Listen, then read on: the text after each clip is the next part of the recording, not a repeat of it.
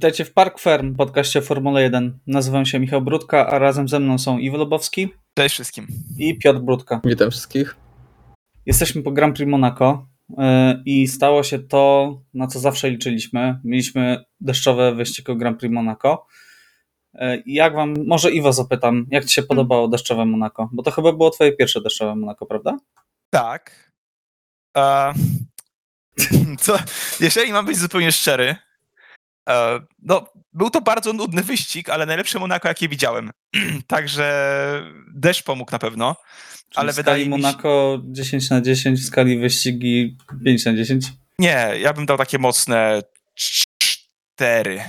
Okej. Okay bo mimo wszystko były śmier- działy się śmieszne rzeczy i, i, że tak powiem, to, to, to, to, to gdzieś tam zrobiło ten wyścig, a przede wszystkim e, myślę, że za to możemy podziękować Ferrari. E, ale deszcz deszczem, e, ściganie ściganiem, natomiast wydaje mi się, że deszcz sprawił, że straciliśmy parę potencjalnie ciekawych bądź też najciekawszych elementów tego wyścigu, czyli właśnie samo rozpoczęcie czy restart, który miał miejsce, bo o tym jeszcze gdzieś tam będziemy rozmawiać, natomiast wydaje mi się, że straciliśmy bardzo fajną szansę na trochę większe widowisko. E, wyścig, jeżeli chodzi o same ściganie, no był jaki był. Początek był, był o tyle ciekawy, że, że mieliśmy zmienne mieszanki opon, prawda? Niektórzy byli na, na Folluetach, niektórzy byli na Interach i, i, i dzięki temu mieliśmy jakiekolwiek wyprzedzanie. A poza tym, znacie moje zdanie o Monako i najchętniej oglądałbym same soboty. Okej. Okay. Piotrek, e, zaczęliśmy wyścig od opóźnienia i od takiego strasznego chaosu organizacyjnego, którego naprawdę dawno nie widziałem w Formule 1. I mieliśmy zmianę managementu e, i takie sytuacje miały się nie przydarzać. A po raz kolejny e, mamy sytuację, gdzie w ostatniej chwili są prze, przekładane start w ogóle. Nie wiadomo do końca, co się dzieje z jednej strony jest mowa o bezpieczeństwie, z drugiej strony, że jakieś światła nie działały, e, z trzeciej strony e, są jakieś e, różne dziwne komunikaty, nie, nie wiadomo co się dzieje, zespoły latają z oponami w jedną i w drugą stronę. Co tam się dokładnie wydarzyło i jak to w ogóle skomentujesz, bo dla mnie osobiście no mogliśmy się ścigać na samym początku tego wyścigu, mogliśmy zacząć zgodnie z czasem i nie stałoby się nic strasznego. Tak, zdecydowanie. Myślę, że oczywiście y, ten wyścig zostałby przerwany, bo w pewnym momencie tam e, 15, powiedzmy 20 minut po tym planowym czasie rozpoczęcia, rozpoczęcia wyścigu, no była już taka ulewa, że tam widzieliśmy, że e, w Raskas na przykład to tam już rzeka płynęła, także to rzeczywiście tam były już warunki, w których nie można było jechać, ale wyścig mogliśmy normalnie wystartować e, z miejsc startowych. Później e, te pierwsze 10 minut myślę, że byłyby mega ciekawe, bo jakbyśmy wystartowali równo z czasem, to by wszyscy wystartowali na suchych oponach, po czym zaczęłoby padać, wszyscy by zaczęli zjeżdżać. E, i te pierwsze, e, pierwsze minuty byłyby dodatkowo e, emocjonujące dla nas. No i tutaj na dobrą sprawę są takie trochę zaprzeczające się zeznania, bo w trakcie wyścigu dostaliśmy komunikat, że to jest kwestia bezpieczeństwa, że właśnie FIA tutaj obserwowało prognozę pogody i spodziewało się tego bardzo mocnego deszczu. E, a z drugiej strony po wyścigu dotarły do nas informacje, że było to spowodowane e, no de facto deszczem, tylko że trochę e, w, w trochę inny sposób, że ulewy w pobliżu spowodowały, że była awaria zasilania aparatury startowej, świateł, żeby odpalić całą sekwencję startową na miejscach startowych. Dlatego nawet później, w trakcie wyścigu, gdzie już były restarty po czerwonej fladze, na przykład po wypadku Mika Schumachera, wtedy też mieliśmy restart za, za samochodem bezpieczeństwa. Y, także tutaj jedno z drugim się trochę wyklucza, jedno z drugim się trochę zaprzecza, no i znowu wracamy do tego samego, na dobrą sprawę można powiedzieć, tematu, że no, brakuje takiej transparentności, brakuje przejrzystości w komunikatach ze strony FIA i w tym, co na dobrą sprawę FIA w danym momencie robi, bo przez te wydaje mi się, że przez te 10-15 minut pierwsze e, to nawet zespoły do końca nie wiedziały, co się dzieje i o co tutaj wszystkim chodzi. Najlepszym e, e, obrazkiem, który to obrazował był pan Jos Capito, który biegał razem z mechanikami, z wózkami z oponami. Swoim, swoją drogą to widać, że to jest człowiek z rajdów, szanuję bardzo.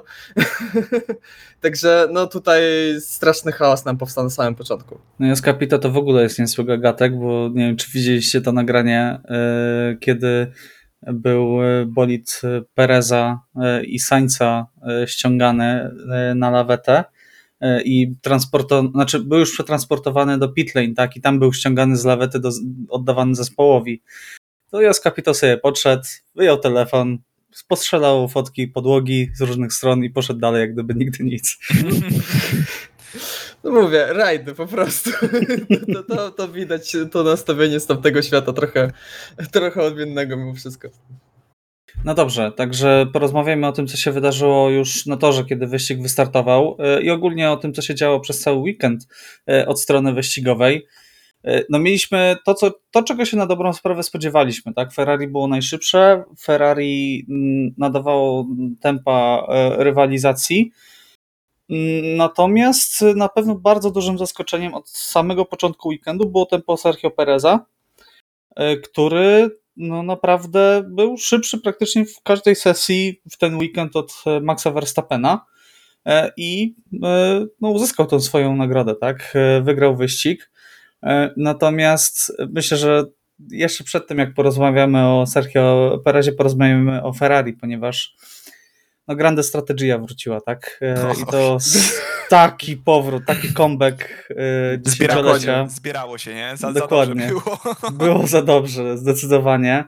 E, No zepsuli ten wyścig kompletnie, zwłaszcza Leclercowi, jak jeszcze Sainzowi, no dobra, no, startował jako trzeci, tak? Dobrze pamiętam? Czy, nie, nie, przepraszam, startował jako drugi i dojechał końcowo jako drugi, tak, przepraszam. E, Natomiast e, no Leclerc, e, klątwa Monaco, tym razem zespół przygotował mu bolid, który był sprawny, natomiast no, strategia absolutnie sprawna nie była.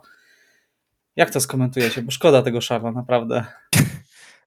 No, dramat, dramat, dramat. Jakby mi się wydawało, że z początkiem wyścigu, że no dobrze, mamy to Monaco, mamy, mamy bolidy w Ferrari, które są w bardzo dużej formie. Nic się nie stało takiego w trakcie kwalifikacji, e, także no nic nie stawało na przeszkodzie, żeby Charles w końcu ten swój wyścig wygrał. Przede wszystkim wiadomo, chcieliśmy najpierw przede wszystkim, żeby dojechał i jakby Tak. to się stało, także gratulujemy bardzo, bardzo szczerze, że, że, że, że w końcu swój pierwszy wyścig Monaco ukończył.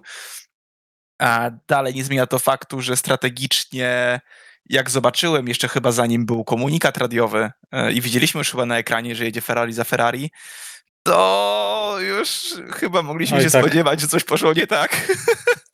No z jednej strony m, za chwilę też będziemy mówić o tym blokowaniu przez Williamsy, tak? E, Ale Swoją drogą. swoją drogą. Natomiast no, kiedy lider wyścigu, który jedzie z przewagą 7 sekund i y, jest w stanie przetrwać jazdę na pełnym deszczu, tor przesycha, nie ma żadnych, nie wiem, y, dodatkowego deszczu, tak, który by tutaj wymieszał, są warunki, które przesychają, tak, nie dzieje się nic niespodziewanego. No i nagle ten lider wyścigu zjeżdża na e, opony i dwa okrążenia później znowu zjeżdża na opony, jeszcze musi czekać, aż jego ko- kolega z zespołu e, wykona pit stop, no to coś tutaj nie gra zdecydowanie. No Ferrari klasycznie, no strategia na 30% powróciło to, co widzieliśmy w, w zeszłych sezonach. E, no naprawdę, to jest straszna szkoda Charlesa Leclerca i to, co mówisz, no mieli ten wyścig e, na dobrą sprawę w garści tutaj. Jedyne, co trzeba było zrobić, to e, znaczy jedyne i aż tyle, to po prostu to zastosować prawidłową strategię. I tutaj myślę, że z jednej strony zespół, jeśli chodzi o strategię Ferrari, zawinił, ale również też inżynier wyścigowy e, Charlesa Leclerca, który za późno go poinformował, żeby jednak nie zjeżdżał na postu i tutaj kompletnie się e, z, z, zagubili. E, No i co, no szkoda, bo baliśmy się, mówiliśmy wiele razy, że to może wrócić, że widzieliśmy, że to Ferrari w zeszłych latach potrafiło właśnie w takich momentach odwalić głupie, gł- głupie rzeczy. Na początku sezonu to wyglądało bardzo dobrze, bardzo profesjonalnie, stra- strategia działała. No jak widać tutaj zaczyna się trochę bardziej nerwowo w zespole, zaczyna się trochę bardziej, Red Bull jest o wiele bliżej, wywiera na nich o wiele większą presję. No i zaczy, zaczynają się tutaj już problemy. Miejmy nadzieję, że to jest taki jednorazowy tutaj wyskok Ferrari, a nie e, początek e, nowego, a zarazem starego trendu w tym zespole. No dobrze, to jeszcze kilka słów o Williamsach. E, Jak to skomentujecie? Bo dla mnie Alex Albon, który dostaje 23 bodaj niebieskie flagi e, i pusz, nie puszcza lidera okrążenia, e, lidera wyścigu na, no, przez całe okrążenie i Latifi, który robi praktycznie podobnie, tylko że przez pół okrążenia nie dostają żadnej kary, tak? Nie, nie ma żadnego w ogóle No zastanawiania się nad tym, ostrzeżenia, tak? No, hello, coś tutaj zdecydowanie nie zagrało, tak? Znaczy, ja je- rozumiem, że jeszcze- Monako jest y, miejscem, w którym ciężko się oddaje pozycję, natomiast y, jest y, prosta, nie wiem, wyjście zaraz przed tunelem, jest przed szykaną, jest zaraz za szykaną, za tunelem, Jest, tak? umówmy się, jest dużo miejsc, żeby puścić Jest kierowcę na niebieskiej miejsce. fladze, prawda? Dokładnie, No, zjeżdżasz na bok, a przede wszystkim nie pakuj się przed niego, tak, kiedy wiesz, że jest liderem, no. I tak zaraz będziesz musiał oddać pozycję. I szczerze powiedziawszy, ja to już nawet zacząłem patrzeć pod tym kątem, no, w zależności tutaj, tak, Albona z, z zespołem Red Bulla, no bo niby jest e, kierowcą Williamsa, natomiast no, na kasku ma logo Red Bulla cały czas, tak. E, I, I wiemy po jakiej stronie, że tak powiem, barykady jest. I zas- zastanawiam się, on się tłumaczył w bardzo głupi sposób zresztą, że miał Tak, za dobre tempo, żeby go przepuścić, tak? Tak, on uważa, że jest szybszy. Generalnie, Alex Albon, bo jeszcze Nicolasa Latifiego jestem w stanie jakoś e, trochę usprawiedliwić, bo rzeczywiście no e, Carlos Sainz e, świeżo co wyjechał wtedy z, z boksu. No wiadomo, że tutaj mógł Nicolas Latifi w ogóle nie wyprzedzać Carlosa Sainza i jechać za nim, ale no postanowił go wyprzedzić i puścił go dopiero po zakręcie portier tuż przed wjazdem do tunelu. Także aż tak długo nie trzymał Carlosa Sainza, ale to co zrobił Alex Albon, no to to jest, to jest kryminał. No tam trzymał e, Charlesa Leclerca całe okrążenie. W ogóle nawet się nie zastanawiał, żeby go puścić, a puścił go tylko i wyłącznie dlatego, że e, przestrzelił dohamowanie do Sandevot. Także no jest niedorzeczne, że tutaj nie było jakiejkolwiek uwagi, jakiejkolwiek kary, jakiegokolwiek w ogóle zainteresowania ze strony sędziów tym zachowaniem, e, no bo no to zasługiwało na karę po prostu, to, to jest kara. I na dobrą I- sprawę. I, ja, ja się boję, szczerze, pozwól, że jeszcze Mhm. to dodam, że to będzie taki powiedzmy trochę precedens, yy, że teraz jak osoba, która ma puścić jest wolniejsza, jest dublowana, będzie w zależności jak się, się spodoba, uzna, że no nie, no ja to w sumie jestem trochę szybszy, ja to nie będę ich puszczał, po co? No, no nie, no masz niebieską flagę, jest tuż za tobą kierowca, puszczasz go i tyle. Kierowcy często zwalniali po, zwalniają po 6-7 sekund na okrążeniu, żeby tylko przepuścić, tak? Nie, Dokładnie. nie wdawać się w walkę, a tutaj tego no, absolutnie zabrakło. E, Jak jeszcze zrozumiem na pierwszej części okrążenia, kiedy Leclerc musiał dogrzać te opony, natomiast no, oddajesz miejsce przed tunelem, tak? Albo zaraz po tunelu, albo no, w tych miejscach, o których powiedziałem, na pewno nie ciągniesz przez cały trzeci sektor, tak? No mówmy się, nie Plus- mógł się spodziewać, że w Williamsie będzie szybszy niż Ferrari na właśnie. Tutaj jak był, Plus no właśnie, proszę was. Williams nie miał tempa w ten weekend, znaczy jak co weekend w tym sezonie, no. E, Ale nie miał Alex albo nie jechał w punktach, nie miał szans, nie miał perspektywy nie nawet na punkty. On o nic na dobrą sprawę nie walczył. Wiadomo, zmienne warunki, wiele się może wydarzyć i tak dalej, ale nadal, no, jedzie za tobą lider na dobrą sprawę w wyścigu e, albo e, ktoś z czołówki, który walczy o, o zwycięstwo, ty jesteś nigdzie na dobrą sprawę, no po co? No ja tego nie rozumiem i jak lubię Alexa i darzę go naprawdę sporą dawką sympatii, tak tutaj e, no, bardzo duży minus. E, I przede wszystkim jeszcze większy minus dla dyrekcji wyścigu, że w ogóle nie zareagowali na to. No to, to już w ogóle jest Mhm. skandal dla mnie. Rozumiem, nie wiem, 3-4 niebieskie flagi, ale 23. Naprawdę. Tak, 23 flagi i nie ma żadnego komunikatu. I też, też na dobrą sprawę nie widzieliśmy tego, my się to dowiedzieliśmy na dobrą sprawę po wyścigu, w ogóle to było widoczne, także no... No, śmialiśmy się z Ferrari, a jednak jakby nie patrzeć, gdyby nie Williamsy, to nawet przy tej fatalnej strategii, y, no to Sainz wygrywa wyścig, bo wyjeżdża przed Perezem, a Leclerc jest na podium i mówimy o pechu Leclerca, tak? Ale mimo wszystko triumfy Ferrari. Jakby nie patrzeć. Dokładnie. No, natomiast mieliśmy splot tutaj dwóch wydarzeń. y, Natomiast Znaczy, też... to, to też Mhm. umówmy się, no, w, to nie można teraz rzucać wszystkiego na, na Williamsa, na zachowanie Nie, no to jest no. 80% Ferrari- Ferrari, tak? Ferrari jechało tutaj po dublet i ten dublet powinno zdobyć w tym wyścigu, nie oszukujmy się. No jest taka statystyka, że ostatni raz, kiedy jeden zespół zdobył dublet i nie wygrał wyścigu, to było Ferrari w 2008 roku. Tak? Wtedy też padało. Wygrał Kolejna wyścig przed Kubicą, także e, też dobrze pamiętam ten wyścig i pamiętam Oj. też e, przestrzeliwującego Felipe Massa pierwszy zakręt i jadący właśnie prosto. Ta euforia. Tak. No dobrze, to chwileczkę powrotu Ciekaw prognozy pogody na Azerbejdżan, szczerze mówiąc. E, A zerk, zerknę, poczekaj. To powiedzcie mi, co sądzicie o Perezie, bo dla mnie to mm, zdecydowanie najlepszy weekend wyścigowy w jego karierze, bo Tak, był po prostu fantastyczny, bezbłędny, szybki, no bezbłędny, jeden błąd mu się przytrafił, ale bez konsekwencji, tak? E, I, i dowiózł, tak? m- mówisz, tylko, mówisz tylko o przygrzaniu gumy na, na czy Tak. o kwalifikacjach? No, bardziej chyba o rozbicie się w kwalifikacjach. No. No, tak, tak.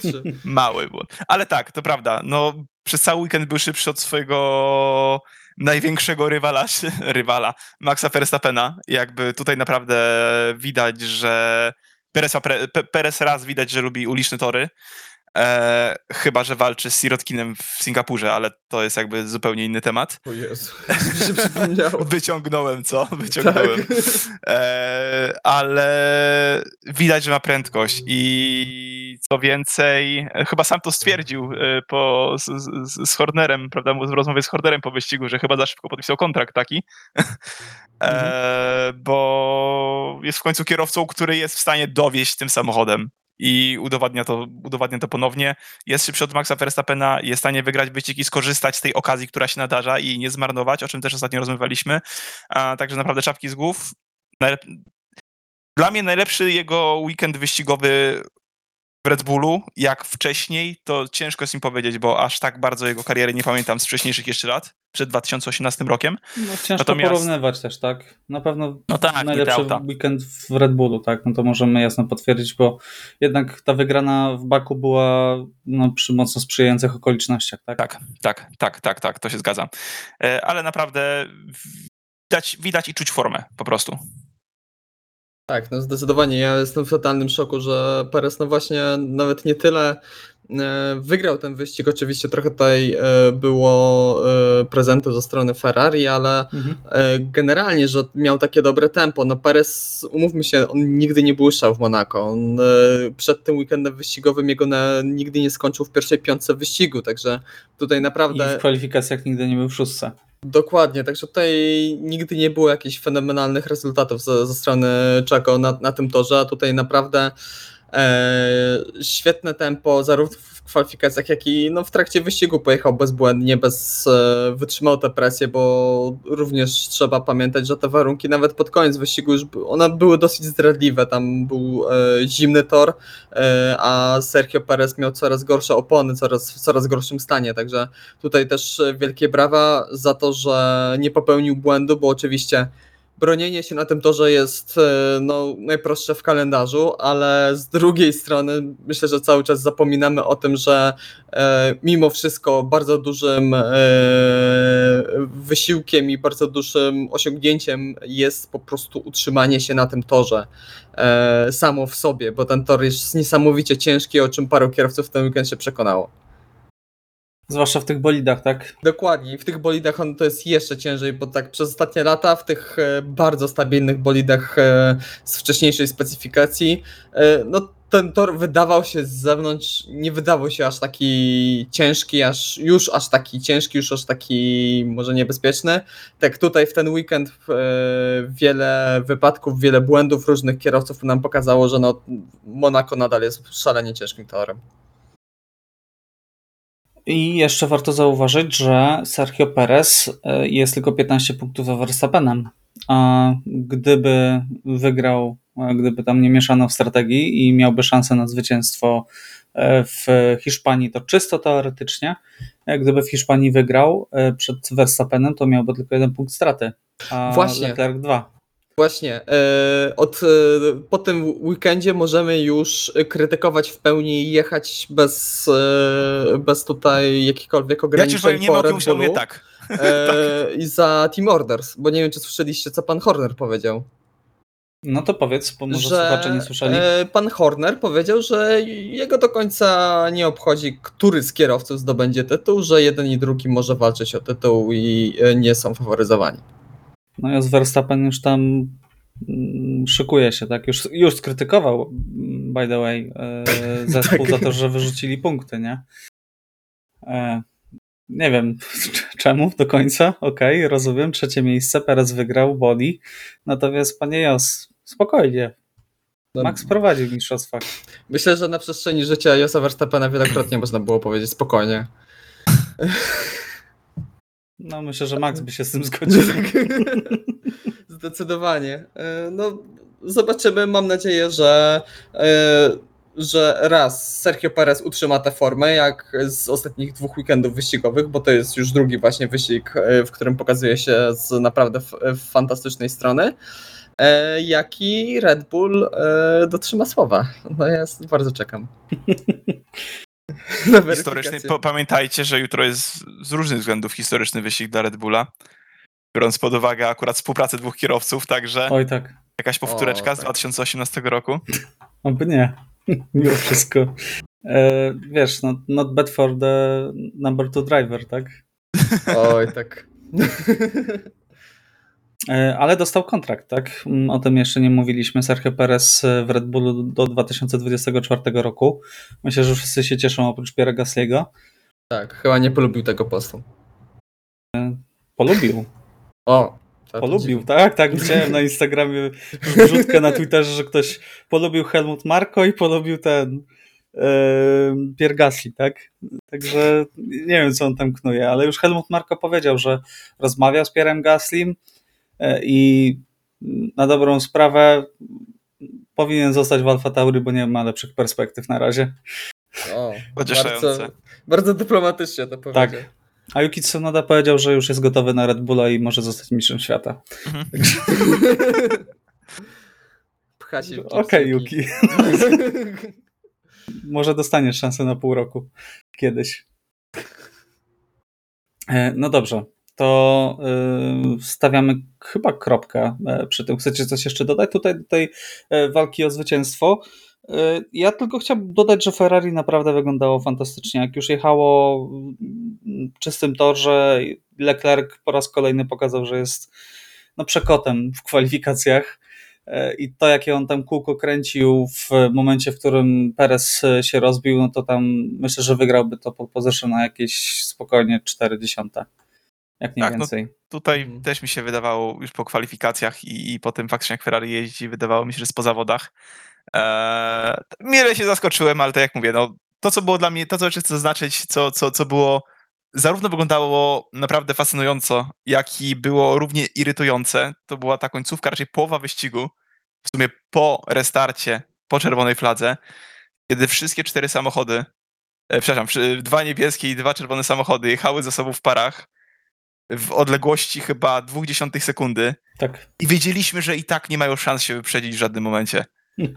Jakby wyglądało to pięknie na zdjęciach. Ja wiem. No, no nie, no to była gdzie? kwestia, powiem ci tak, to była kwestia zaryzykowania. Tak, bo to, to, to była kwestia po Max kontra zagrania, Hamilton, tak? zagrania Powiem tak, gdyby Sainz Mm. był, nie miał za sobą tylu wpadek w tym roku, to myślę, że by zaryzykował. Tak, to jedna kwestia, a druga kwestia, myślę, że e, to nawet nie była kwestia e, Przepraszam, czy powiedziałem Hamilton. Max przed chwilą, czy Sainz? Bo chciałem Tak, powiedzieć Sainz, Sainz, dobrze Sainz powiedziałeś. powiedziałeś. Uf, oje, co by się stało? Max, Max zaryzykował, to nieważne, co by się działo. E, Ale to e, myślę, że nie ma co porównywać e, do zeszłorocznego e, Verstappen kontra Hamilton. Że nie zeszłorocznego, wcześniejszego. Też mieliśmy taki bliski pojedynek pomiędzy e, Hamiltonem a Verstappenem. E, dlatego, że no tutaj widać było, że Sergio Perez e, w szczególności e, na nawrocie na hotelu no on był tak blisko, że momentami musiał jechać zupełnie inną linią, Mhm, także tak. tutaj był o wiele bliżej i tak jak mówisz Michał, też mi się wydaje, że to była kwestia naprawdę pójścia tak e, all-in, takiego wabank zagrania, żeby, żeby zaryzykować i wejść na wewnętrzną. E, może w dojeździe do, do szykany, może do Sandevot, no ciężko powiedzieć, myślę, że bardziej tutaj do szykany była ta, ta szansa na to, e, no ale nie zaryzykował, także dlatego wyglądało to jak to wyglądało. Powiem tak. Max Verstappen w latach 16-19, Lewis Hamilton w latach 2007-2009 by zaatakowali. Też mi się tak wydaje. Oni nie mieli skrupułów wtedy. Zwłaszcza, że no tak jak mówię, no, Sainz tutaj chciał dowieść to podium, tak? Bo jednak on ma ogromne już straty punktowe i nawet w tym momencie po dojechaniu na drugim miejscu no, traci 42 punkty do, do Maxa, tak? Także jak na kierowcę, który jeździ Ferrari, które no Jest nie za oszukujmy się, jest, jest za George'em Russellem, tak? E, Jako kierowca Ferrari no, musi tych punktów e, mieć dużo więcej, tak? No dobrze. E, Czy jeszcze powiem o proteście Ferrari? Czy, czy jest sens na tym się rozwodzić? Bo Tak. protest został. Okej, dobrze, Piotrek, to Tak, daj Ci głos. bo e, tutaj mam po raz kolejny e, możliwość do przejechania się trochę na, po dyrekcji wyścigowej i sędziowaniu w naszym kochanym sporcie Formula 1, bo jeśli chodzi o kwestię Sergio Pereza, to tutaj e, myślę, że nie ma co się rozwodzić, bo Sergio Perez w ogóle nawet nie najechał na linię przy wyjeździe i tutaj w ogóle nie było historii, ale była historia, jeśli chodzi o Maxa Verstappena, bo do tego sezonu mieliśmy zasadę, że na, samo najechanie na linię przy wyjeździe e, skutkuje karą. E, I rzeczywiście Max Verstappen na linię najechał. I jednakże w tym sezonie te e, przepisy się zmieniły i trzeba przekroczyć całym e, kołem linię, żeby dostać karę. I dlaczego Ferrari wystosowało w ogóle tutaj protest i odezwało się do sędziów?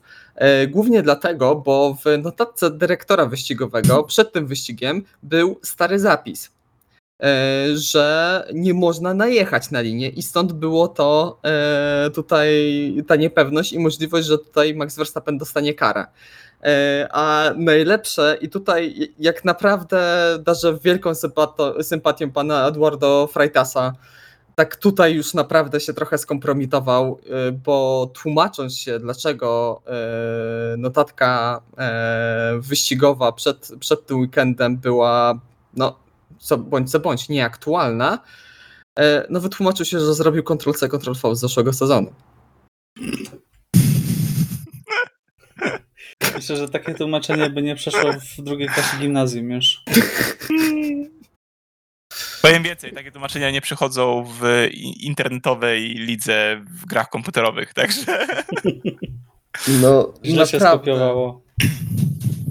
Stracicie punkty w klasyfikacji, których może zabraknąć na koniec roku. Głupia sprawa, nie uwierzycie. No dobrze, to stawiamy kropkę z niesmakiem. Rozmawiamy o tym, co się działo za plecami e, dwóch e, największych zespołów. E, tak jak wspomniałeś, no, tak jak kibice skoków narciarskich mogą pamiętać starego mema, gdzie Maciek Kot zawsze był na piątym miejscu, tak zaczynam mieć wrażenie, że tak samo jest z George'em Russellem. Albo Arsenal i czwarte miejsce. Tak, dokładnie. O, to dla fanów piłki nożnej. E, tak, no tak to wygląda po prostu. No, George Russell zawsze dojeżdża e, w piątce. George Russell, nieważne jakie warunki, nieważne co się dzieje, ile kierowców przed nim odpadnie, dojeżdża albo czwarty, albo piąty, albo trzeci.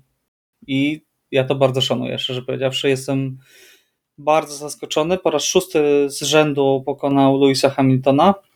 E, No i Lu- Luis się tłumaczył tym, że w kwalifikacjach e, do Perez mu przeszkodził.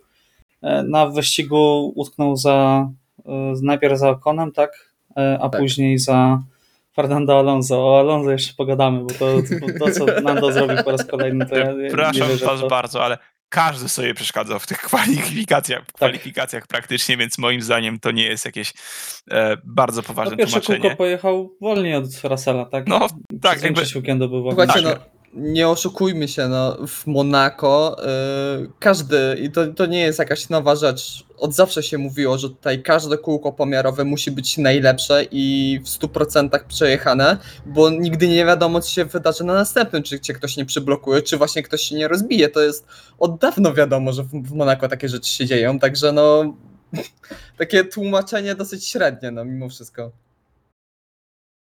No, to właśnie nie usprawiedliwia Louisa Hamiltona.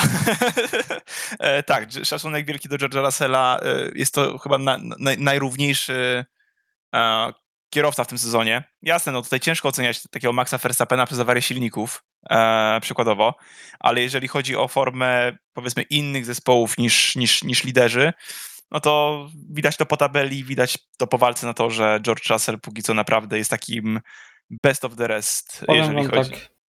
Jest y, 15 jeszcze wyścigów i Helmut Marko też to powiedział. Jest 15 jeszcze wyścigów. Russell traci 41 punktów do Verstappena. Jak Mercedes przygotuje kolejny pakiet y, poprawek i zaczną się liczyć, to wszystko jest jeszcze możliwe. Oby. Zwłaszcza z takim jeżdżącym kierowcą, który wykorzystuje, wyciska absolutne maksimum z tego bolidu, naprawdę.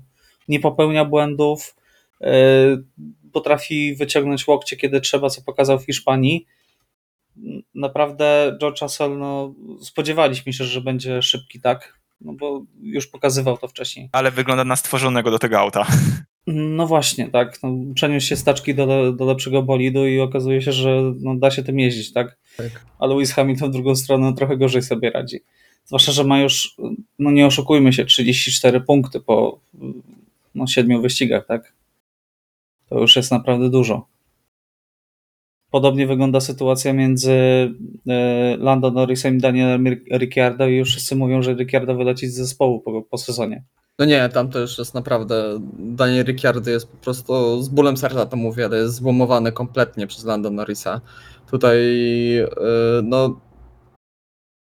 To jest pierwszy raz. Od, 37 punktów straty. I Jest- po raz no- kolejny dojechał w punktach. A Lando prawie wyprzedził Russella. Tam zabrakło dosłownie jednego okrążenia na dobrą sprawę, bo jechał 3 sekundy szybciej. tak, także no. Daniel Ricciardo kompletnie się nie, nie może dogadać z tym samochodem, a Lando Norris. Yy, po raz kolejny, drugi sezon z, yy, z rzędu jedzie naprawdę, wyciska tyle, ile może z tego McLarena. E, i uzyskuje naprawdę dobre rezultaty. Tak jak początek sezonu był dla nich tragiczny, tak tutaj po raz kolejny Lando e, wzniósł się na wyżyny i przejechał świetny wyścig. Była tam, był tam e, pojedynek, którego nie widzieliśmy pomiędzy właśnie Norrisem a Russellem. E, No, nie udało się Lando wygrać tego pojedynku, ale tak czy inaczej, no, bardzo dobry, bardzo dobry rezultat, dużo punktów dla McLarena i mimo, że e, ich zdobycz punktowa porównując do zeszłego sezonu jest o wiele, wiele niższa, tak e, myślę, że jeśli chodzi o ten szeroko pojęty środek stawki, no to mają dość spokojną przewagę nad Alfą Romeo. No jak jeszcze przypomnę sobie Daniela Ricciardo, który wygrywał tej wyścig mając 160 koni mechanicznych mniej niż Sebastian Vettel, a Mm. teraz Daniel Ricciardo, który jest objeżdżany przed sekcją e, tą basenową e, przez Pierre Gasly'ego, e, co widać nawet w highlightsach to pokazali. Ja trochę wyparłem ten widok, ale jak zobaczyłem to po raz drugi, no to mi się po prostu przykro zrobiło, tak? Już y, nawet y, Zach Brown mówi, że nie są zadowoleni otwarcie, tak? I mają różne klauzule w kontraktach. No Jak jest taka gadka, to bardzo już- mocne. To już jest y, gadka typu no, mamy kogoś na pana miejsce, także proszę się ogarnąć. Bardzo To jest, szybko. szczerze powiedziawszy, tak znając świat Formuły 1, to się nawet momentami nie zaczynam zastanawiać, czy to nie jest taka gadka, e, że możemy się nawet w tym sezonie pożegnać.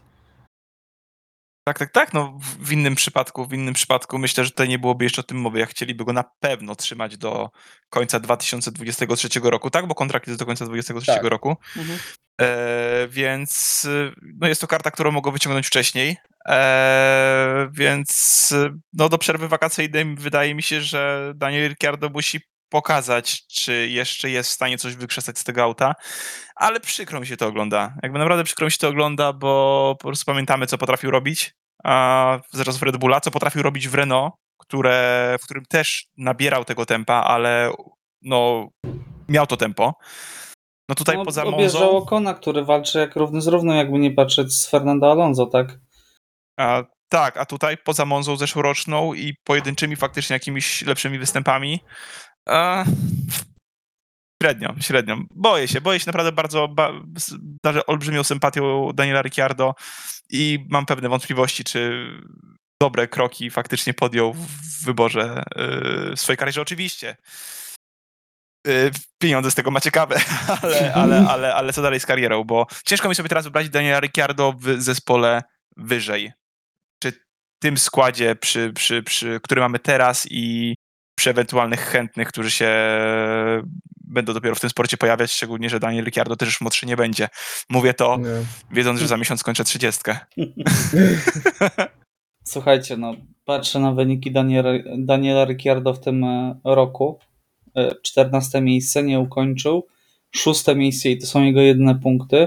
18, 13, 12, 13. Łe, łe, rok temu, no dokładnie, no rok temu mówiliśmy, że początek miał słaby, a był 7, 6, 9, 6, 12, 9, 6. Także tam punkty były praktycznie w każdym wyścigu, tylko w Monako nie zapunktował. Tak, tam było przykre dublowanie przez Lando, Lando z tego co tak. pamiętam.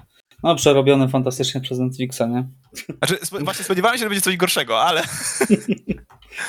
No ostatnio taki tragiczny początek sezonu miał e, bądź co bądź e, w 2012 roku w e, Toro Rosso, gdzie wtedy też na dobrą sprawę w pierwszych sześciu wyścigach zapunktował tylko raz. No a nie Toro oszukujmy Rosso. się, w 2012 roku, Toro Rosso z 2012 roku, a ten McLaren, no to ten McLaren mimo wszystko jest o wiele lepszym bolidem niż tam, tamta, tamta konstrukcja. No tak, zdecydowanie. No. Nie ma co tutaj się oszukiwać, tak. Toro Rosso w tamtym e, sezonie zdobyło 26 punktów. No, McLaren już w tym momencie ma tych punktów 59, e, także no, a jeszcze mam 15 wyścigów. Także Daniel, e, bardzo prosimy, ogarnij się. Bo, bo, będzie źle. Tak, ostatni moment na pobudkę, bo bo nie będziemy oglądać Daniela Ricciardo. Wątpię, żeby on nie ma chyba jakiegoś wielkiego zaplecza sponsorskiego, tak? On bardziej najpierw w drugą został, stronę. Tak, dokładnie. Wyciąga pieniądze, a nie, do, a nie dorzuca. A chcemy, e... myślę, Daniela jeszcze oglądać. Czy ja wiem, czy chciałbym takiego Daniela, Daniela oglądać? Daniela w formie chcemy oglądać. Daniela w formie, tak. Jeszcze zobaczyć chociaż sezon, przez sezon, chociaż jeszcze Daniela naprawdę w formie z najlepszych czasów Red Bulla. E, no dobrze, to porozmawiajmy o innym e, byłym kierowcy Red Bulla. Sebastian Vettel e, po raz kolejny trochę przełamał serię swoją, bo dojeżdżał na co, co najmniej piątym miejscu od tam ponad 10 lat. Natomiast no, jechał zdecydowanie najgorszym bolidem w ciągu tych 10 lat, a i tak dojechał w punktach na 10 miejscu. Dostał się do Q3, także naprawdę mm, patrząc na to, co wyczynia nam Stroll, no, brawo, Seb.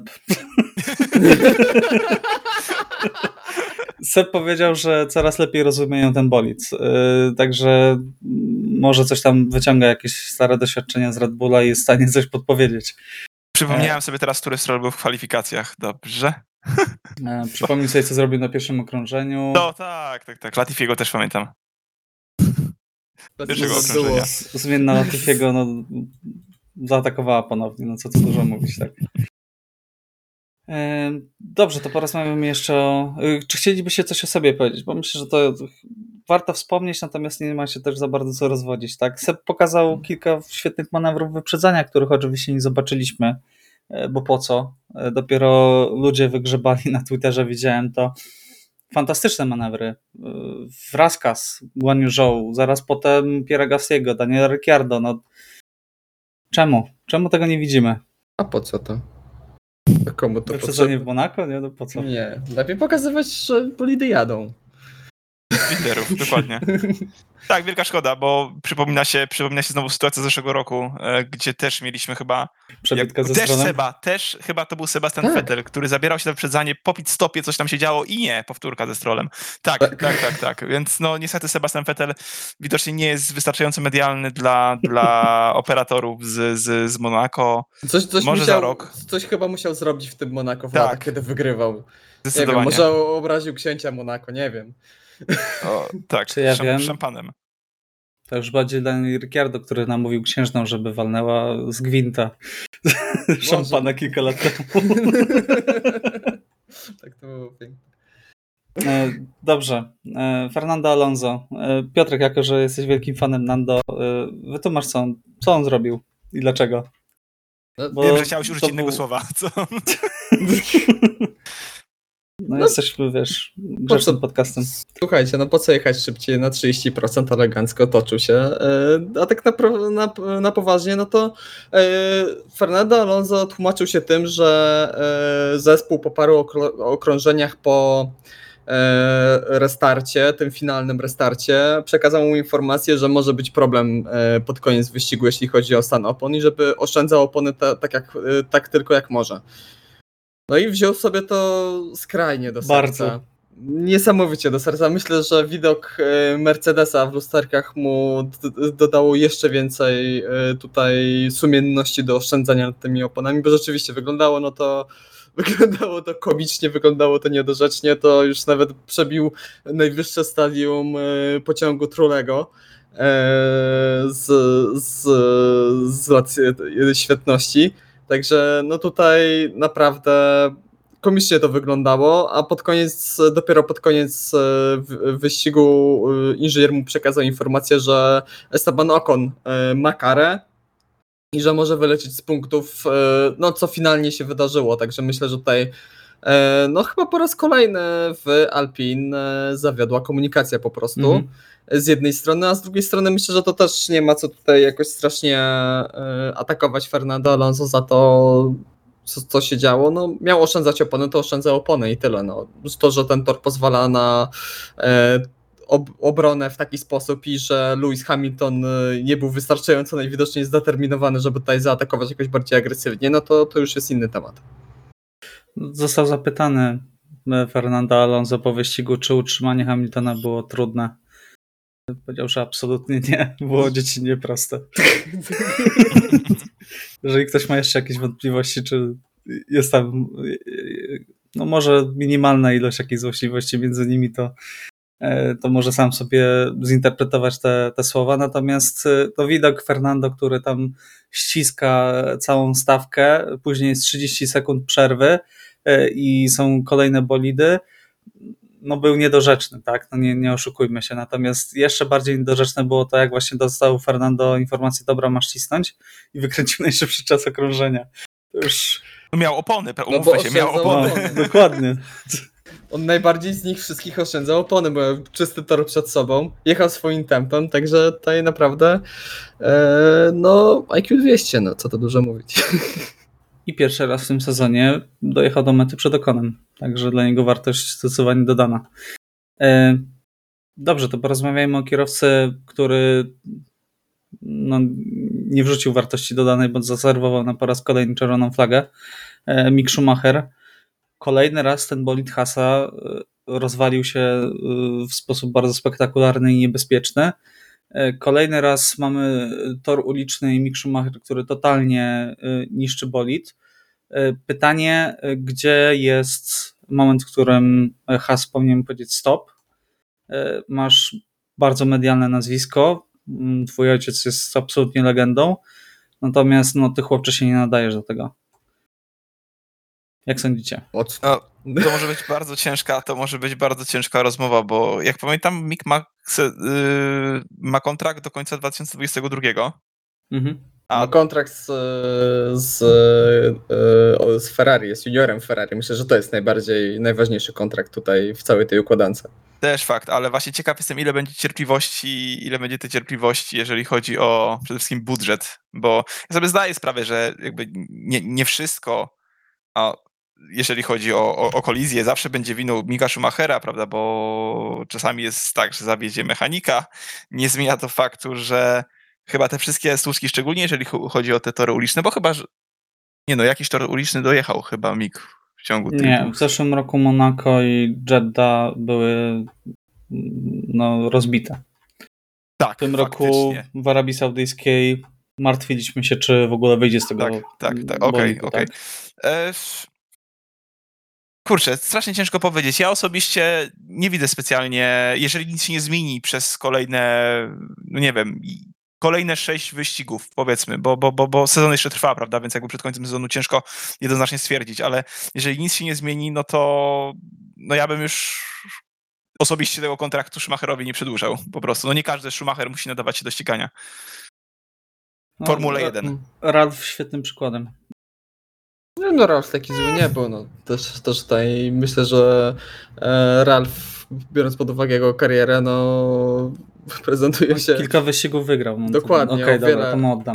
o wiele lepiej niż e, aktualnie Mick Schumacher. Oczywiście Mick Schumacher e, ma o wiele gorszy sprzęt niż miał Ralf, ale e, mimo wszystko no Mick zawodzi. Myślę, że tutaj właśnie największym e, problemem Mika Schumachera są właśnie te dzwony, to, że on e, dosyć często rozbija ten bolid, generuje bardzo duże koszta dla Hasa, który wiadomo, no ma najprawdopodobniej jeden z mniejszych, jak nie najmniejszy budżet w całej stawce, także e, naprawdę tutaj myślę, że Günther Steiner może się e, chcieć pozbyć tego kierowcy po tym sezonie. Wątpię, żeby to było jeszcze w trakcie tego sezonu, bo myślę, że tutaj Ferrari by powiedziało mocno nie, że oni sobie nie pozwolą, żeby w trakcie sezonu e, zwolnić e, syna e, Michaela, także e, no zobaczymy. Na razie na razie wygląda to bardzo źle dla, Mika. Ja też szczerze powiedziawszy, ja nie byłem do niego przekonany od samego początku. On mnie nigdy jakoś strasznie nie powarał w tych kategoriach juniorskich. Oczywiście wygrał F3, oczywiście wygrał F2 e, i biorąc pod Te drugie uwagę... sezony były mocne, prawda? Znaczy, właśnie on się zazwyczaj odpalał tak mniej więcej w połowie tych drugich sezonów i później szła kompletna dominacja, ale no właśnie w tych drugich sezonach wygrywał te, te tytuły. E, także no zobaczymy, no może tutaj też nagle się odpali, bo no, mimo wszystko w tym sezonie też miewa takie przebłyski. Tutaj no najlepszym przykładem było to Miami, gdzie e, mógł zdobyć punkty. Później No i e, zdarzył się ostatnio z Vettelem. W, zdarzył się z Vettelem. E, ostatnio w Hiszpanii przejechał świetne kwalifikacje, ale tam e, z kolei nabroił has za strategią. Tutaj no potężny dzwon i się... Ze swojego błędu, bo sam przyznał, że najechał na mokrą część nawierzchni. Dokładnie, także tutaj no cała wina leży po jego stronie. E, No źle to wygląda, źle to wygląda, zobaczymy jak to będzie wyglądało.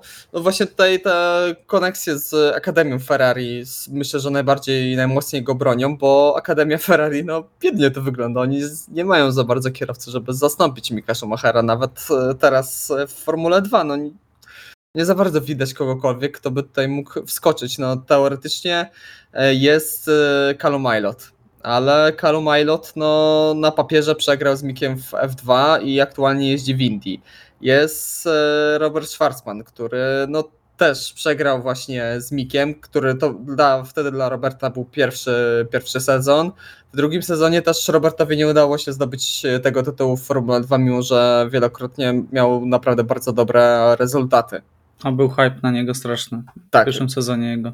Tak, tak, tak. No, no bo właśnie tam e, we wcześniejszych, e, przez wcześniejsze kategorie wszedł jak burza. Także no tutaj ewentualnie można znaleźć jakieś zastępstwo, ale no na razie to wygląda no kiepsko, zobaczymy. Znaczy e, kiepsko dla Akademii Ferrari, bo nie ma tutaj jakichś wielkich perspektyw. No i też... Giovinazzi jest jeszcze, przypominam. Albo Daniel Kwiat. No ale oni się już... No nie, nie, nie. Nie, już, nie, nie, myślę, że to nie, nie są powroty, które będą miały miejsce, szczerze mówiąc. Myślę, że Antonio powinien się skupić na Formule E, i, bo tam ma fatalne rezultaty. O, Kompletnie Okej. tragicznie mu idzie. On tam dojeżdża na ostatnich miejscach, także. E, Powiem wam tak. E, W tym momencie, mm, gdyby Mika zastąpił jakiś inny kierowca, na przykład Piastri, i jeździł przyzwoicie, nie mówię fantastycznie, to mniej więcej w okolicach września, października, już by nikt nie pamiętał o Miku Schumacherze. Tak. Myślę, że ja jestem w stanie Mhm. się zgodzić, że powiedziawszy, jakby e, była taka możliwość, żeby Piastri wskoczył za Schumachera, to ja bym chciał, żeby to się już nawet w Baku stało. A szkoda, szkoda, bo jednak no, jestem kibicem Formuły 1, który mm, zaczynał oglądanie tego sportu od y, czerwonego MSC i który wygrywał wyścigi tak y, fantastycznie, że, że po Grand Prix Belgii już nie musiał w ogóle jeździć, tak? Tak, no jasne, no wiadomo, też w 100% się z tobą zgadzam, ja też, e, to, też to są te moje pierwsze wspomnienia z Formułą 1, Ale ileż Ale- można. ale raz, ileż można jechać powiedzmy na reputacji swojego ojca, to raz, a dwa, z drugiej strony mi też wielka szkoda, bo e, no biorąc pod uwagę wywiady, biorąc pod uwagę różne wystąpienia, to jakim wydaje się powiedzmy z zewnątrz człowiekiem Mick Schumacher, wydaje się naprawdę fajnym gościem po prostu. I trochę też go szkoda, biorąc pod tak czysto ludzko na dobrą sprawę. No ale Formuła 1 jest jaka jest, tutaj jest bardzo mało miejsc, mnóstwo chętnych, mnóstwo e, kierowców, którzy powinni dostać szansę, którzy mają, e, a często jej nie dostają, albo dostają tę szansę za krótko. No wydaje się, że tutaj powoli e, idziemy w drugą stronę, że ta szansa trwa zbyt długo. No dobrze, panowie, stawiamy powoli kropkę, e, chyba że Iwo coś chcesz jeszcze dodać w tym temacie. Nie, to się w pełni zgadzam. Jakby czas do końca sezonu wydaje mi się wystarczający, żeby już pokazał, czy, czy, czy, czy jest w stanie coś odpalić, ale no, nad dłuższym okresem bym się bardzo mocno zastanowił. No dobrze, e, czy coś jeszcze chcielibyście dodać na temat Monako? Samego wyścigu. U, jakby moje zdanie na temat Monako zdasz. No Także... właśnie będę za chwilkę pytać, e, Tak, czy waszym tak. zdaniem Monako powinno zostać? Jeżeli e, nie, to co, co musiałoby się zmienić, żeby, żeby mogło zostać waszym zdaniem? Podwójna, podwójna sesja sobotnia, w sobotę i w niedzielę.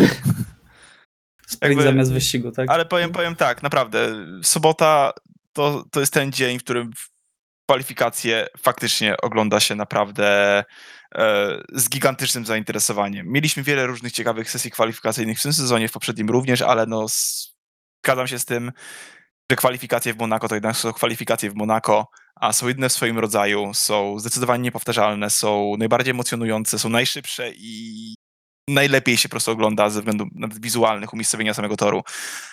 Natomiast no, sam wyścig po raz kolejny no, jest zły, jest słaby i naprawdę źle się go ogląda.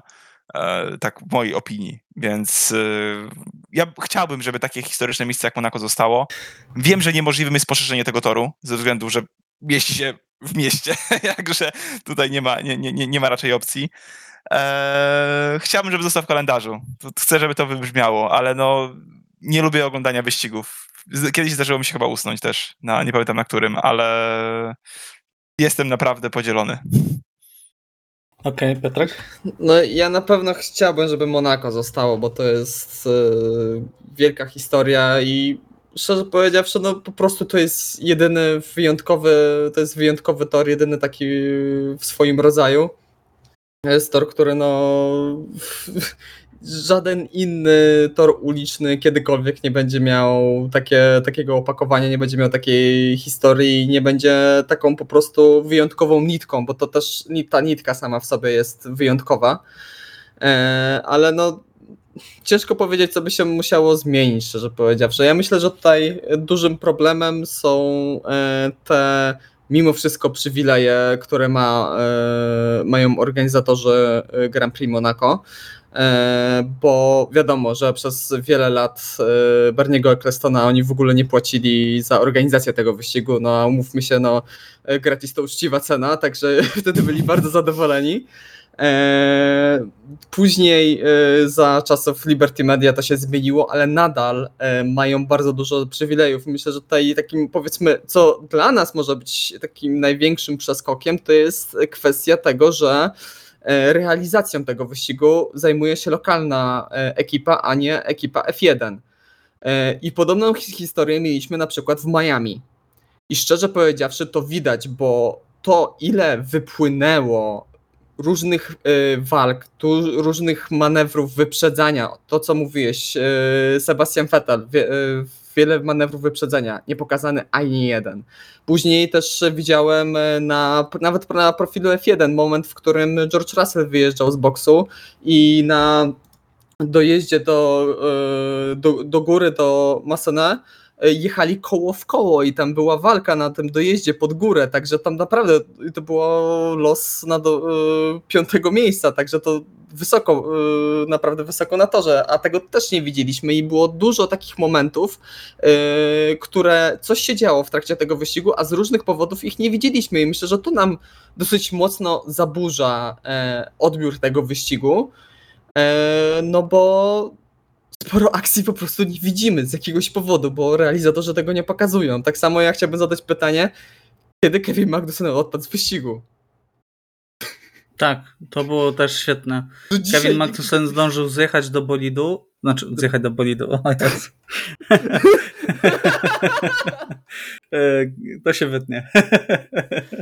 E, Kevin zdążył zjechać do boksu bolidem. Zdążył z niego wysiąść e, i dowiedzieliśmy się, że odpadł z wyścigu tylko dlatego, że e, no, Wymachiwał rękoma po, po tym, jak się po, po tym jak Mick Schumacher się rozwalił w ogóle. Także samo to, że to też w ogóle jest bardzo ciekawy ten przypadek Mika Schumachera, to jest, e, widziałem taki godzinowo rozpisane, e, że 15.39 wywieszona żółta flaga, 15.42 VSC, 15.46 e, czerwona flaga, wszystko do jednego wy- wypadku, tak? Też Tak. pokazuje w jaki sposób, no, ja od początku przewidywałem, że to jest czerwona flaga i myślę, że tak. wy też. Tak jest. Tak, no. Bolid rozwalony na pół, czemu nie ma od razu czerwonej flagi, a tam VSC Tak. jeszcze było wrzucone, jeszcze zwykłe safety car, to jak cię mogę. No ale wracając do tematu Grand Prix Monaco, Mhm. jest też pomysł, e, żeby usunąć szykanę. Którą? Trochę, e, no po tunelu. I stro- zrobić tam strefę DRS? Może. I może trochę prze, y, przeformatować tabak, wtedy pewnie dojazd do tabak musiałby być trochę, trochę wolniejszy, ten zakręt tabak musiałby być trochę wolniejszy, ale to też mogło być jakieś rozwiązanie, no zobaczymy, no myślę, że da się tutaj coś zrobić, myślę, że raz jedna rea, y, No, kiedyś wyjazd z pit stopu był, tak? Mm, Inny przecież. Tam Dokładnie. była chyba wysepka albo To bariera. była wysepka, to, to w ogóle było chore. no, ale y, da się coś zrobić i myślę, że Grand Prix Monaco powinno zostać. Bo wiele y, serii ma swój taki koronny, y, koronny event, powiedzmy. Y, W rajdach w WRC jest to właśnie, no między innymi, czy to rajd Szwecji, czy to na przykład y, y, rajd Monte Carlo, które są jedyne w swoim rodzaju i na przykład tam opony czy samochody są przygotowywane tylko pod tą jedną imprezę. W te wyścigach długodystansowych w WEC-u mamy 24 godziny Le Mans, gdzie inny, dłu- najdłuższy wyścig z kalendarza trwa tylko 8 godzin i ekipy też przygotowują wszystko na dobrą sprawę pod ten jeden wyścig, który nie oszukujmy się, no kto, mało osób na świecie zobaczy ci pełne 24 godziny. I biorąc pod uwagę współczesne trendy pakowania wszystkiego, skracania wszystkiego, no to kompletnie się nie spina. No ale to jest historia, to jest jedyny tego rodzaju e, wydarzenie w kalendarzu danej serii wyścigowej. E, W IndyCarach mamy Indy 500, które też jest jedynym e, tego ro- rodzaju wyścigiem, a w Formule 1 mamy Grand Prix Monaco. Także moim zdaniem nie powinniśmy rezygnować z tego wyścigu. Możemy zmienić trochę nitkę, możemy trochę prowadzić, może jakieś, może właśnie zrezygnować z tej szykany, e, ale myślę, że tor sam w sobie powinien zostać. Okej, y, ja jestem z Piotrkiem. No, dla mnie sobota w Monako to jest ulubiony dzień w całym kalendarzu i nie wyobrażam sobie kalendarzu Formuły 1 e, bez Grand Prix Monaco. Jestem w stanie przeżyć tą nudniejszą niedzielę. E, Które moim zdaniem, sorry, że ci Tak. przerwę, moim zdaniem niedzielny wyścig był naprawdę dobry. mhm. Oczywiście ostatnie 20, no 30 minut można już bardziej powiedzieć, bo tam e, już e, załączył No, nam się... było nudne, no nie, nie Było nudne, się, tak? oczywiście, jasne, było nudne. Ale jednak była dramaturgia swoja tego wyścigu. Był- Był ten wyścig, będzie ten wyścig Tak. na pewno zapamiętany. Moim zdaniem ten wyścig był e, lepszy niż Grand Prix Miami. Niż wyścig w Miami, naprawdę. Ja też się z tym zgodzę. Iwo? E, Natomiast, natomiast e, też zgadzam się z tym, że absolutnie realizacja musi być oddana w stronę Liberty. E, No bo widać, to, no, samo Liberty też nie jest genialne, tak? I uważam, że ogólnie realizacja w wyścigach była kiedyś lepsza. O dziwo, mamy teraz tyle narzędzi różnych, że naprawdę można by było to opakować i wyłapać naprawdę wszystko, co się ciekawego dzieje, a jednak tak nie jest.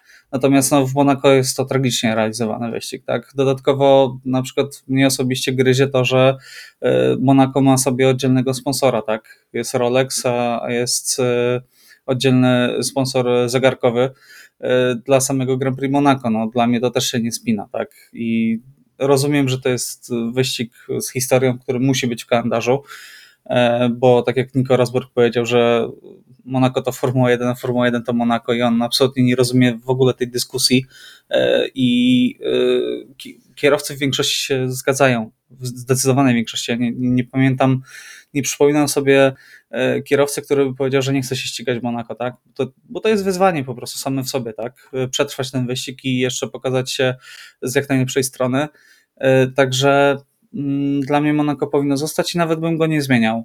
E, Ja bym bolido odchudził i zmniejszył A to wiesz, to, prędzej. to nie potrzebujemy Monako do takich, y, do takich wniosków. Moim zdaniem to w ogóle powinny być zmniejszone, odchudzone znacznie, no, ale to już... Czy bolidy zostały zwiększone i obciążone bardziej, żeby wymieszać e, reguły i żeby Mercedes nie miał takiej przewagi? Zostało to, nie udało się to wtedy do końca. Mieliśmy ciekawsze sezony niż sezony 14, 15, 16. Natomiast no ja tęsknię za tymi bolidami e, lżejszymi, zwinnymi i dającymi więcej miejsca po prostu na wyprzedzanie w, na torach ulicznych. Pełna E, zgoda. No dobrze, to przejdźmy jeszcze, bo jeszcze chciałbym jeszcze bar- jeden bardzo ciekawy temat poruszyć. Yy, Coraz głośniej się mówi o nowym dealu transmisyjnym na Stany Zjednoczone, yy, ponieważ ESPN, który yy, teraz realizuje Formułę 1 yy, w Stanach Zjednoczonych, yy, kończy mu się umowa. Nie wiem, czy słyszeliście, ile zapłacili za prawa do Formuły 1 podczas ostatniego podpisywania umowy. Tam jest chyba 5 albo 10 milionów E, kontra... 5, 5 milionów dolarów, natomiast tak. teraz mówi się, że y, będzie to 100 milionów dolarów. Jest przebitka. Pi- No 5 milionów to są grosze, naprawdę. Tak, za re realizację Formuły 1 na kilka lat. Natomiast teraz y, ESPN daje 70 milionów, y, natomiast do walki włączył się jeszcze Netflix i Amazon. I to jest bardzo ciekawe. Netflix wiadomo, że Drive to Survive, natomiast Amazon tutaj widzę, że też zwie, zwietrzył hype i też się zastanawiam, czy to nie jest przypadkiem też jakaś przyszłość, tak? Że będziemy oglądać Formułę 1 na Netflixie na żywo. To też byłoby ciekawe. No, szczerze powiedziawszy, aż ciężko mi sobie to wyobrazić, bo zarówno Amazon, jak i Netflix, no, nie prowadzą transmisji na żywo. Ale bardzo I- chcą wejść w ten e, segment, wiesz? Mhm. Także jeżeli, no, będzie to, jeżeli będzie to w ramach abonamentu, szczególnie rodzinnego, to ja I jestem współdzielenia konta. Ja jestem jak. Nie powiedziałem tego. Ja jestem jak najbardziej za. Jestem jak najbardziej za. Iwo po prostu się troszczy o rodziny, chce, żeby całe rodziny siadały i oglądały Tak. Formułę 1. Tak jest, tak jest. No, mnie osobiście to, na, znaczy nas to myślę nie ruszy tak, bo to jest i tak na rynek w Stanach Zjednoczonych. U nas od przyszłego roku Viaplay przejmuje, które też będzie w streamingu, tak? Natomiast y, bardzo podoba mi się ta kwota, tak? Bo to oznacza, że zespoły więcej kasy dostaną i zespoły na tym skorzystają, a przy obecnych ograniczeniach budżetowych najbardziej zyskają na tym mniejsze zespoły. Bo więcej Oby kasy tak. do nich dopłynie. Także mm, proszę bardzo, jak najbardziej. Mm, Proszę o pieniążki na konto Liberty. Jeszcze, jeszcze niech dopuszczą Andrettiego i będzie super. E, tak. Chociaż z tym słyszałem są jakieś ciężary. No. E, rzucają jakieś kłody pod nogi. E, już się pojawił Rozbron, który tam coś tam mówił, że 20 bolidów wystarczy w zupełności. Ech. Nie, ja chcę 22. E, Azerbejdżan, panowie. E, stawiamy kropkę na wszystkie pozostałe tematy, bo zaraz godzinka nam stuknie. A jeszcze jest Baku do omówienia. E, Iwo, to jest twoja trzecia, czwarta, czwarta rocznica oglądania? Tak jest. Formuły Tak, 1? zgadza się. Jednocześnie już mój ulubiony tor, mój ulubiony tor uliczny z całego kalendarza. Najciekawszy, moim zdaniem. Presja. Przepraszam was bardzo. Jakby uważam, że są naprawdę dużo ciekawsze wyścigi. Znaczy, umówmy się, na pewno uważacie, że to dużo ciekawsze wyścigi niż w Monako. Nawet, 2016. nawet 2019 rok. 16 nie oglądałem, ale nawet nudny 2019 był lepszy niż najlepszy wyścig Monako w ostatnich Nie, latach. Także Absolutnie nie. bardzo was proszę, o czym my tutaj w ogóle rozmawiamy. Przede Koniec wszystkim na to, że można się wyprzedzić. Na to, że można się wyprzedzać. Ma. Jakby każdy sektor się, uważam, znacznie od siebie różni. Ten, ten pierwszy, gdzie mamy same zakręty 90 stopni? Tak, różni się od drugiego i od trzeciego, jak najbardziej tak. Czy może ten trzeci, w którym jedziemy z gazem w podłodze sobie po prostu? Dokładnie tak. Każdy, mówię, każdy sektor się, każdy, każdy sektor diametralnie wręcz się od siebie różni. Eee, Ja jak Bardzo myślę ładna sekcja Baku, zamkowa. to jak to widzę przed sobą, przed oczami sekcję zamkową, która jest piękna. tak, tak, Tak, dokładnie. Piękna jest- se- sekcja zamkowa. Eee, no i przede wszystkim ciekawe wyścigi. Eee, może nie wszystkie są fenomenalne, ale, ale przynajmniej, są, przynajmniej są ciekawe, przynajmniej są wyprzedzenia. Eee, I przede wszystkim bardzo na to teraz liczę. E, Mm. Za każdym razem w Baku był e, inny zwycięzca do tej pory Tak jest. i nie był to zwycięzca kwalifikacji. A to przypadkiem też nie było innego Polsitera i innego. No to tak, in, mówię. innej osoby, która, która, która miała najszybsze okrążenie. Tak. No, także będzie ciekawie. Kto tym razem? Carlos? Nie. No. E, Ferrari ma przywieźć nową turbosprężarkę i MGUH. O, żeby mieli szansę na prostych? E, tak, Okej, okej. bo w e, krętych sekcjach no to wiadomo, że są zdecydowanie Tak, najszybsi. Tak. Tak, tak. Natomiast też pozostaje kwestia, czy DRS będzie działać w Red Bullu, tak? No, Dobra, to raz, już spokojnie, raz nie działał. Już, Michał. Ale sam Helmut Marko o tym mówił. Przepraszam To, że- bardzo. Że- Co, że w Baku będzie Że nie zobaczymy działać? w Baku, czy jak sprawdzi, sprawdzi się ta nowa, y, nowa nowy mechanizm. A tak? dobra, dobra, to Także- cofam. No, Ja myślałem, myślałem, że to był żart. nie, nie, całkowicie serio mówię. E, liczę, że będzie działać, tak, no bo chciałbym, żeby była czysta rywalizacja na torze, natomiast no, trochę chaosu tego Baku y, myślę, że może się pojawić, zwłaszcza, że Pirelli wybrało takie same mieszanki jak rok temu. Nie wyciągnęli wnio- wniosków, chyba, że te opony są jakieś, nie wiem, bardziej trwałe, tak? Oby. Do, dobrze. Bo to E, Będzie więcej, będzie więcej pit stopów po prostu. Jakby. Podsumowując, yy, odnośnie jeszcze naszego typowania, yy, bo do tego przechodzimy, trafiliśmy wszyscy Leclerca jako zwycięzcę kwalifikacji, natomiast nikt nie trafił zwycięzcy wyścigu i kierowcy dnia. Ale ja Em, trafiłem, że to strategia zabierze zwycięstwo Leclercowi. A, a, a, a, a. Moralnie masz dodatkowe punkty. Dopisz sobie Na tablicy. Na tablicy moralnej już po raz kolejny zdobywam Tak. punkty. Natomiast nadal prowadzę mając punktów 6, yy, Iwon ma punktów 5, yy, natomiast Piotrek ma punktów 4. Więc wszystko jeszcze otwarte. Jak w golfie. E, tak, dokładnie. E, także słucham, Iwo, może ty zaczniesz. E, k- E. Kwalifikacje wyścig kierowca dnia. Kwalifikacje Perez, wyścig Verstappen, kierowca dnia Verstappen. Okej, ciekawie. Piotrek? E, Charles Leclerc w sobotę, w niedzielę również Charles Leclerc, e, a kierowcą dnia zostanie mm, Valtteri Bottas. Co ciekawe, podium? pierwszy raz stawiasz Bottasa jako kierowcę dnia w tym roku. To należy E, odnotować. Dla mnie Leclerc e, kwalifikacje, wyścig Sainz i kierowca dnia Sainz. Także tak zaryzykuję, bo już raz chyba stawiałem. A nie, przepraszam. Jeszcze za czasów nie, stawiałem-. Stawiałem w Miami na Sainza. W ten sam A. sposób. Leclerc, Sainz, Sainz. I trafiłem tylko Leclerca. E, Także to zobaczymy, co się wydarzy, tak? Ja trzymam kciuki za Carlosa. Przydałoby się e, namieszać coś w tej walce. e, żeby dołączył jeszcze jeden kierowca do, do walki o najwyższe laury. Natomiast Wam wszystkim bardzo dziękujemy. Mówię tutaj o słuchaczach, oczywiście. Jeżeli dotrwaliście do tego momentu, dziękujemy, że, że nas słuchacie i poświęcacie swój cenny czas na, na to, żeby spędzić z nami godzinkę i posłuchać tego, jak rozmawiamy o Formule 1. Natomiast o e, bardzo ciekawym Grand Prix Monaco rozmawiali Iwo Dubowski, E, bardzo ciekawym. Dziękuję, dziękuję i do zobaczenia. Piotr Brudka Dziękuję bardzo. i Michał Brudka. Trzymajcie się, cześć.